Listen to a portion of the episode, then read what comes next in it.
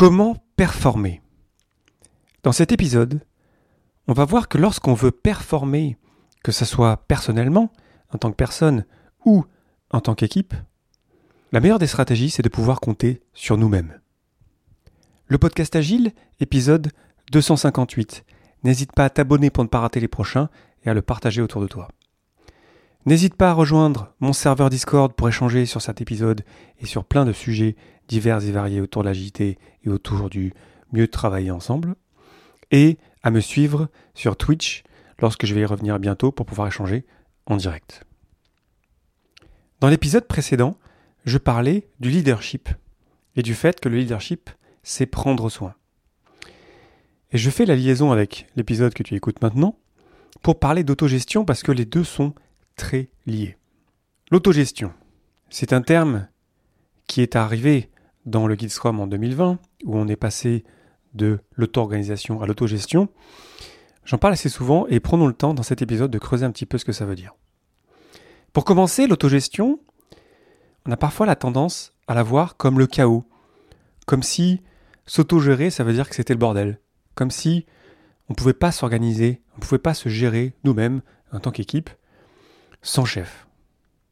Ce que j'ai vu dans des organisations, c'est des chefs justement qui se disaient ok bon on va se mettre à l'agiter parce qu'on veut aller plus vite, qui lançaient l'auto-organisation et même l'autogestion sans véritable soutien, ce qui fait que ça ne marchait pas, et ce qui a amené les leaders à pointer l'autogestion en disant voilà, vous voyez bien qu'ils ne peuvent pas se gérer eux-mêmes, ils ont besoin de moi. Donc essayons de nous intéresser à pourquoi l'autogestion est en fait le facteur clé de la performance. L'autogestion, c'est le fait, pour une structure ou un groupe d'individus considérés, de confier la prise de décision le concernant à l'ensemble de ses membres. Donc on a des décisions à prendre en équipe, et ça marche aussi d'ailleurs, comme je te le disais dans l'introduction, pour soi-même, parce que naturellement, tu t'autogères déjà, je m'autogère déjà. Et dans le cas du groupe, toutes les décisions qui concernent le groupe mais en fait, on fait en sorte que le groupe décide, que les personnes, membres du groupe, décident. Ce qui est de fait naturel. Quand on voit des enfants s'autogérer, voilà, ils, arrivent à trouver directement, on va faire ça ensemble, ils se prennent pas la tête à savoir qui est le chef, qui va décider, ils décident ensemble. Il y a plein d'exemples d'associations, de coopératives, peut-être aussi que tu organises tes soirées de manière autogérée, peut-être les vacances avec des amis de manière autogérée. Les exemples sont partout autour de nous et pourtant, malheureusement, l'autogestion a mauvaise presse on a tendance un petit peu à la caricaturer. Le truc, c'est que l'autogestion, on en a besoin. Parce que c'est un avantage concurrentiel formidable. Parce que lorsqu'on remet la décision dans les mains des personnes qui sont les mieux placées pour les prendre, on évite des délais, parce que si il faut que quelqu'un d'autre, quelqu'un d'externe, un manager, un chef, aille décider, du coup il faut arriver à lui expliquer tout le contexte tout en supposant en préalable qu'il a autant de connaissances que les personnes qui font vraiment le travail pour prendre les décisions. Et le problème, c'est que si on fait décider quelqu'un qui est externe au groupe, bah du coup, le groupe perd de la responsabilité de son propre travail. Ce qui fait que on perd en performance, on perd en, surtout en fait en, en sens et on perd en engagement des personnes. Donc l'autogestion augmente l'engagement et la responsabilité qui de fait va se traduire par de meilleures performances. C'est aussi un avantage concurrentiel aujourd'hui parce que voilà, depuis euh, les 20 dernières années, avec l'agilité euh, surtout et avec les autres mouvements des entreprises libérées qui sont finalement des, enfants de l'agilité, il y a de plus en plus de gens en fait qui se disent voilà, moi je veux pas travailler euh, sous un chef, moi je veux pouvoir m'autogérer, je veux pouvoir m'éclater avec mes coéquipiers, je veux retrouver du sens dans ce que je fais. Et le fait que on me laisse décider de comment faire mon travail moi-même, ben, ça rajoute du sens et donc c'est agréable et c'est grisant et on se rend compte qu'on peut faire beaucoup plus de choses, beaucoup plus de choses intéressantes lorsqu'on est autogéré. Et petit à petit, la, parole se passe et on se rend compte qu'il y a de plus en plus de gens qui, demandent ça. Donc ça devient un impératif, peut-être pas encore aujourd'hui, mais euh, très prochainement, à mon sens. Revenons sur les idées préconçues dont je parlais en introduction, notamment le chaos. Si tu as vécu dans une équipe autogérée, tu auras remarqué que c'est pas le chaos, c'est pas le bordel c'est très organisé. C'est un petit peu le faux procès qu'on fait à l'agilité. Ouais, l'agilité, on fait n'importe quoi, on peut changer d'avis n'importe quand. Pas du tout. C'est très discipliné, c'est très cadré, il y a des règles qui sont transparentes et que tout le monde peut consulter n'importe quand, que tout le monde peut influencer n'importe quand. Je t'avais fait un épisode euh, sur les accords d'équipe qui est un bon exemple d'autogestion. Donc non, l'autogestion, lorsqu'on fait en sorte que les personnes puissent s'autogérer elles-mêmes, ça se traduit par une meilleure clarté des règles du jeu, des décisions qui sont souvent meilleures, et par un engagement plus fort des personnes. Et c'est pas le laisser faire non plus parce que si on est dans le même groupe ensemble et si je déconne et je commence à faire n'importe quoi, bah, tu vas me le dire parce que tu vas te sentir responsable du bon fonctionnement du groupe.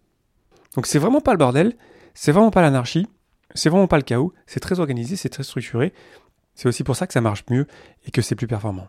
Ensuite, l'autogestion, ça ne concerne pas forcément toutes les décisions que le groupe doit prendre. Quand je te dis ça, je pense à David Marquette avec son livre Turn the Ship Around, publié en 2013. David Marquette, c'était un commandant de sous-marin nucléaire américain qui a fait en sorte de mettre en place l'autogestion dans son sous-marin. Donc c'était voilà les, marins dans le sous-marin qui décidaient de même euh, ce qu'ils allaient faire et utiliser euh, ce qu'il appelle euh, le leadership par intention. Donc ils partageaient leur intention et ça permettait un petit peu de, de partager ce qu'ils allaient faire avant de le faire ça permettait de mettre de la sécurité et de faire en sorte d'encourager les gens à agir directement sans attendre les décisions euh, de leur boss, en sachant que là on parle de l'armée, hein, donc c'est vraiment très euh, command and control. Et dans ce sous-marin, il y avait des ogives nucléaires. Et le commandant David Marquette, il n'a pas laissé la décision de l'envoi des ogives nucléaires à l'opérateur qui envoie les ogives. Il a gardé cette décision en tant que commandant. Donc lorsqu'on met en place l'autogestion, il faut qu'on se mette d'accord sur les décisions qu'on va laisser au groupe. Et parfois, il y a des décisions qui n'appartiennent pas au groupe. Et c'est OK dès l'instant où c'est clair, où c'est clairement communiqué et affiché. En préparant cet épisode, je me posais la question comment ça se fait qu'on a perdu cette capacité naturelle à s'autogérer? Et quand je vois des équipes qui euh, commencent, je vois beaucoup de gens qui sont perdus, qui disent Attends, mais là, mais non, moi je préfère avoir un boss qui me dise quoi faire, j'avais moins à réfléchir. Donc je me posais cette question-là. Et j'ai l'impression que parmi les éléments qui ont fait qu'on a perdu parfois, malheureusement, cette capacité naturelle à, à s'autogérer, c'est beaucoup la hiérarchie, c'est le pouvoir, c'est le fait que euh, on se sente en insécurité professionnelle, c'est la peur de mal faire parce qu'on peut se faire blâmer, c'est les règles du jeu pas transparentes ou cachées ou pas claires qui font que ben voilà, tant qu'on sait pas, c'est pas clair, euh, je préfère euh, avancer à tâtons et faire vraiment gaffe à ce que je fais. Et du coup, je vais aller valider toutes mes décisions avec mon boss parce que c'est plus sécurisant pour moi. Et puis je me dis aussi que on a peut-être accepté malheureusement et c'est un de mes grands combats entre guillemets euh, que le travail, c'est un moment où on s'éteint. C'est un moment où voilà, ben, j'utilise juste une partie de mon cerveau. Je suis engagé en tant que, par exemple, développeur euh, JavaScript. Et du coup, moi, je suis censé faire que du code en JavaScript et tout ce qui est parler avec des gens, s'organiser, s'autogérer, ben en fait, c'est pas dans ma fiche de poste. Ce qui est, ce qui est triste, ce qui est dommage. Ce que je comprends aussi, parce que c'est aussi euh, plus sécurisant en vrai, c'est vraiment plus confortable. Maintenant, si on veut s'éclater au travail, si on veut retrouver le sens, si on veut arriver à performer ensemble en équipe, euh, bah, il va falloir quand même qu'on se rende compte que ça suffit pas juste de, par exemple, euh, écrire du code. Qu'on a besoin d'investir du temps pour pouvoir mieux s'organiser, mieux s'autogérer ensemble. Comment mettre en place l'autogestion? L'autogestion, ça part de la structure. Et Scrum, si tu fais partie d'une équipe Scrum, on fait partie, mais ça ne suffit pas. Donc, y met de la structure, ce sont les règles. Je t'ai parlé déjà des accords d'équipe. Ça veut dire comment on va recruter. Ça veut dire comment on va évaluer les personnes, comment on va congédier les personnes. Et tout ça, en fait, ça se fait de manière progressive et c'est la responsabilité du leader que je qualifierais du coup d'agile, du leader agile, de faire en sorte que petit à petit, le groupe apprenne à s'autogérer.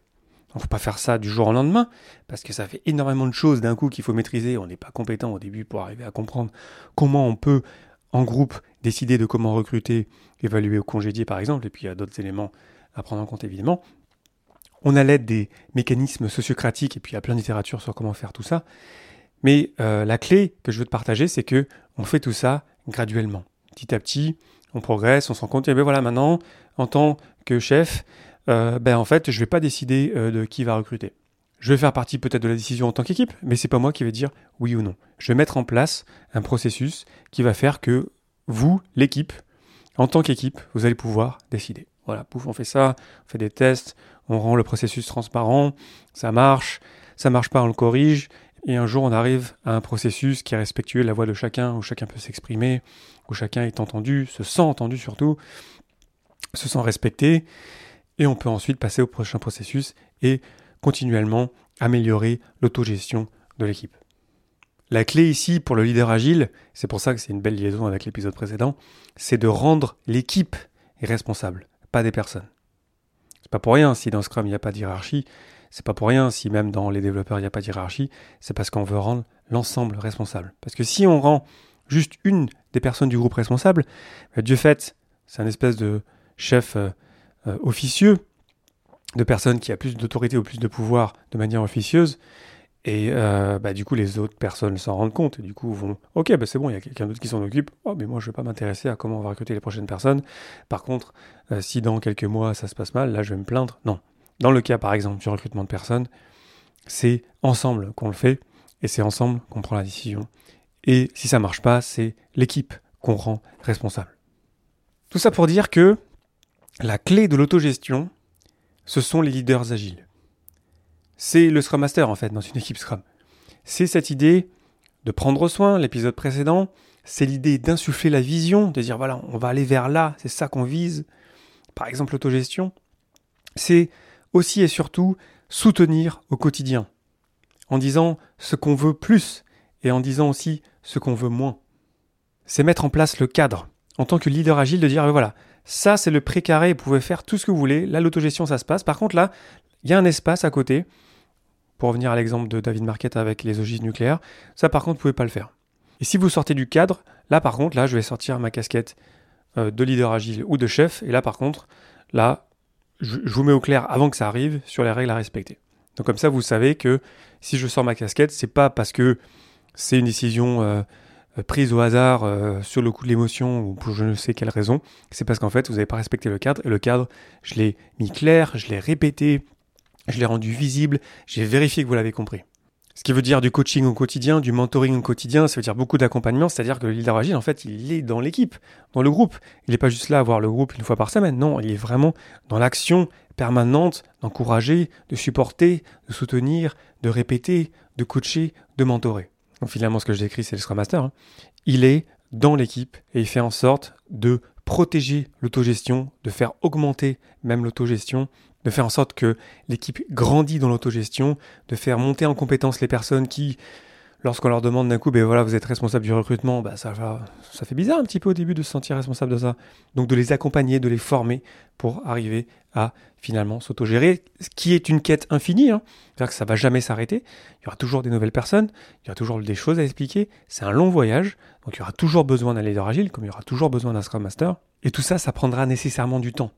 Mais ça vaut le coup à la fois le coût COUP et le coût COUT, parce que ça génère de la responsabilisation et de l'engagement, ce qui se traduit par de la performance. Si on prenait une équipe, qu'on la clonait, que dans la première équipe, on mettait un chef autoritaire qui euh, serait dans le commandement et le contrôle, où à chaque fois qu'il y avait une décision à prendre, il fallait que l'équipe aille le voir. Et si on prenait l'équipe clonée avec une équipe autogérée, avec un leader agile qui encourage, qui supporte, qui soutient, qui forme, qui répète, je suis prêt à mettre tout ce que j'ai, que la deuxième équipe en fait sera plus performante. Et les gens seront plus heureux, ils retrouveront du sens au travail, ils vont s'éclater, ils vont se respecter entre eux. Donc peut-être que d'ailleurs la première équipe, sur un sprint ou deux, euh, lorsque le cliché un petit peu euh, du, leader euh, à l'ancienne aura poussé son équipe à bout au bout d'un ou deux sprints, à les pousser à travailler le soir et le week-end. Peut-être que sur un sprint, ils arriveront peut-être éventuellement à être un peu meilleurs.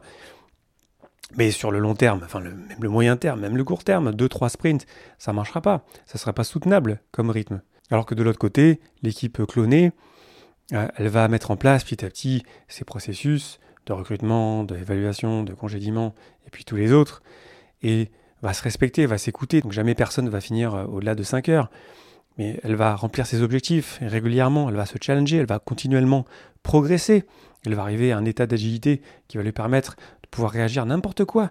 Elle va pouvoir réagir rapidement et de la bonne manière à n'importe quel défi envoyé par le monde complexe qui l'entoure. L'autogestion, ça prend du temps, ça ne se fait pas du jour au lendemain. En vrai, c'est toujours plus rapide que d'avoir un délai de décision qui vient de l'externe. C'est toujours plus rapide et c'est toujours un meilleur calcul de faire en sorte que les personnes qui font le travail puissent pouvoir décider de leur travail. C'est aussi simple que ça. Alors ça peut paraître une utopie. Quand on travaille dans un environnement toxique, c'est, je peux tout à fait comprendre qu'on voit ça comme une utopie, mais pourtant c'est possible. Ça se passe dans des organisations aujourd'hui, en 2022. Et c'est un long voyage. Ça se fait pas du jour au lendemain, comme tu l'as compris. Et, à mon sens, c'est la clé pour retrouver du sens au travail. Parce que si je peux retrouver quelque part une partie de ma destinée dans mon travail, que je puisse m'exprimer, que je puisse me sentir écouté, que je puisse finalement pouvoir un petit peu avoir la main sur le gouvernail. Je suis pas tout seul avec la main sur le gouvernail, il y a aussi mes coéquipiers avec moi.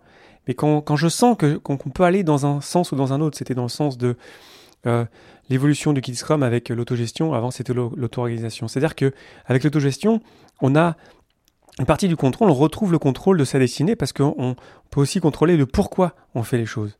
On peut se rendre compte en tant qu'organisation que en faire face à des défis et peut-être ce qu'on fait aujourd'hui, c'est pas ce qu'on aura besoin de faire demain. Du coup, redonner le pouvoir aux personnes qui sont les mieux placées pour pouvoir prendre les décisions, ça va nous permettre de réagir plus rapidement aux défis qui vont nécessairement se retrouver sur notre route dans le futur. La clé de l'autogestion, c'est le leadership agile. Donc, ces deux épisodes-là, finalement, pour résumer, c'était le leadership agile. Et pour finalement répondre à la question de l'épisode, oui, l'autogestion, c'est la clé de la performance. Que ce soit au niveau personnel, quand je pense à des Olympiens qui vont faire des courses aux Jeux Olympiques, pendant qu'ils font la course, ils ne peuvent compter que sur eux-mêmes. Il y a des défis auxquels ils vont faire face pendant la course. Et le rôle du coach, du leader agile, quelque part, c'est de faire en sorte qu'ils puissent se démerder dans n'importe quelle situation.